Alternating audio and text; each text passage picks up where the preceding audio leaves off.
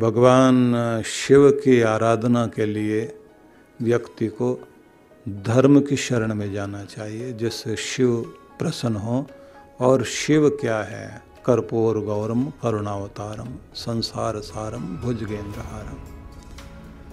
वह करुणावतार हैं, बड़े दयालु हैं। आशुतोष हैं, जल्दी प्रसन्न हो जाते हैं। और पहले जैसे मैंने आपको बताया था ओगढ़ दानी है ओगढ़ दानी वैसे दानी हैं जो बिना मांगे देते हैं। बस उनके सामने आप पहुँच जाइए, पता लग जाए कि ये सच में पात्र है। जो आपके अंदर बाहर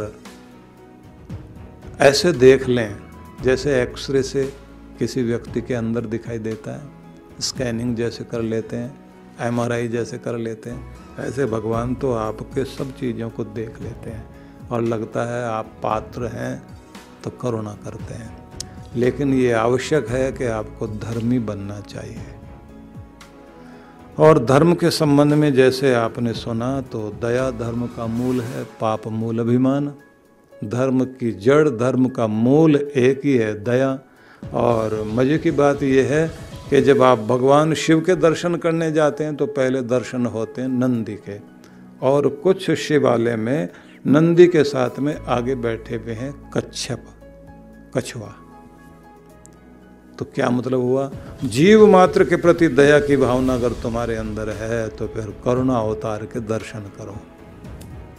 और अगर तुम्हारे अंदर दया की भावना ही नहीं है तो करुणा अवतार के इस मंदिर में, शिवालय में प्रवेश करने के बाद भी उनकी कृपा प्राप्त नहीं कर पाओगे। इसलिए वह व्यक्ति ही जो दयालु है, वही है जिसे आप कहेंगे वो धार्मिक व्यक्ति है।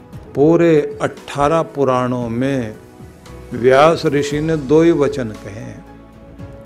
एक पाप के लिए, परपीड़न के लिए और एक परोपकार के लिए।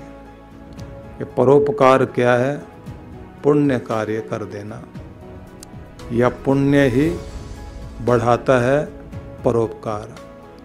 पापाय परपीड़नम और पर पीड़न तो आपको पाप की तरफ़ ही ले जाता है, या पाप जीवन में आता है तो पर पीड़न बढ़ता है। जब आप पर पीड़न को दूसरों को दुख देने से बचते हैं, परोपकारी भाव आपके जीवन में आता है, तब आपके जीवन में धर्म आता है।